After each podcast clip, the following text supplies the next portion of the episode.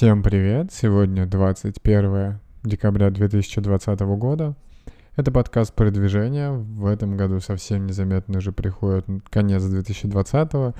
Если в прошлых годах я так активно путешествовал и ощущалось, и в целом мы летели в Петербург, в Казань как-то отмечать Новый год к родителям, а, замечалась зима и так далее, то на Кипре это все чувствуется достаточно слабовато, то есть сегодня у нас плюс 19, и, конечно, прохладно, хожу в курточке, но в целом ощущается тепло, солнечно, ходишь вдоль моря, и таких проблем нет. И, соответственно, и наступление, наступление какого-то сезона тоже кажется, что откладывается. Новый год, э, Новый год э, не откладывается, конечно. Но кажется, что придет придет, э, не, пройдет э, не так заметно, и как бы 21 декабря не ощущается, что пора подводить итоги, планировать следующий год. Так что надеюсь, что это настроение еще придет. Летим в Сербию в пятницу на несколько дней, отдохнем, посмотрим, что из этого получится. Возможно, получится чуть-чуть выдохнуть и получить новогоднее настроение. Но так как я делюсь новостями сегодня за предыдущий день, то есть за воскресенье, то новостей было совсем немного, про которые постили и рассказывали, так что поделюсь ими, возможно, поделюсь тем, что успел сделать за сегодня, и в целом на этом, наверное, остановимся. В первом квартале 2021 года Mail.ru Group и Ростелеком запустят аналог видеосервиса Zoom. Соответственно, эта платформа будет называться Сфером и использоваться для общения и обучения школьников – а, тестить его будет в 15 регионах страны. В, соответственно, можно будет создавать запись там через VK Connect или госуслуги. А, печально, что на это, скорее всего, будут принудительно переводить или еще как-то под, под э, предлогом защиты информации, под предлогом того, что все данные хранятся в России, э, что это русскоязычные сервисы СО в России, в общем-то, скорее всего, будут выбирать на это. Не факт, что это будет безопаснее, не факт, что это будет лучше.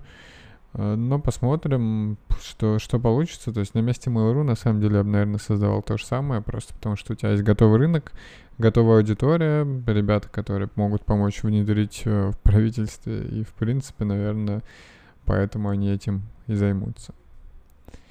Недавно я рассказывал о смарт-кроссовере Кама-1, который был от создателей Политеха и КамАЗа. Соответственно, его хотели запустить в 2021 а, Я рассказывал после того, как посмотрел презентацию, видео, и в целом выглядело все очень круто.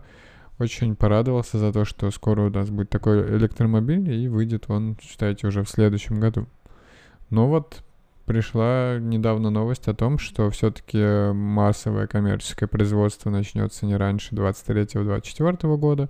Соответственно, проект сильно затянется, и непонятно вообще, когда он выйдет. То есть одно дело вам обещают в 2021, другое дело вам обещают, что это все выйдет через 3-4 года и не раньше. То есть понятно, видимо, что либо какие-то критичные баги нашли, что не получится им пользоваться на дорогах, либо еще что-то.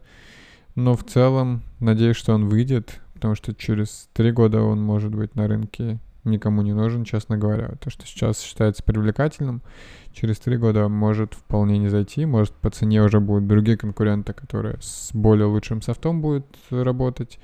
Так что посмотрим, насколько у них это получится, но что-то сейчас я не уверен. То есть а, изначально заявляли, что он будет ехать 150 км в час, без подзарядки ездить 250 км, и что хотели продавать э, по цене 1 миллион рублей и по 20 тысяч машин в год. Соответственно, не знаю, не знаю, в 2024, возможно, это будет не актуально, возможно, денег не хватит, э, если у них деньги на развитие этой платформы тоже непонятно. Хочется верить, что да. Но российский первый электромобиль в таком в хорошем стиле откладывается. И непонятно, выйдет ли или нет. А если говорить обо мне сегодня, то в основном мы пушили, тестили новые проекты, которые хотим сдать скоро, и пока, пока они не сдаются. А, соответственно, пока их доделываем, допиливаем хочется, хочется получить вообще э, результаты и сдать на этой неделе 5 или 6 проектов, определиться, что берем следующим. В общем, много всего у нас в голове, нужно много чего взять еще, так что неделя активная, посмотрим, как, как удастся с ней справиться, плюс э, планировать потихоньку следующий год, подводить итоги текущего, искать артистов, э, разработчиков, геймдизайнеров и так далее. Соответственно, как-то так. Наверное, особо чем-то еще не поделюсь. Вышло расследование Навального новое про его убийство, как он поговорил с э, человеком, который занимался его убийством. В целом, думаю, что вы уже это смотрите или посмотрели, потому что видос у них взорвал вообще все топы. 4 миллиона просмотров за 4 часа. А, поэтому я думаю, что вы его не упустите тут и без меня нет, нет, то есть без меня разберетесь. Так что, наверное, на этом все.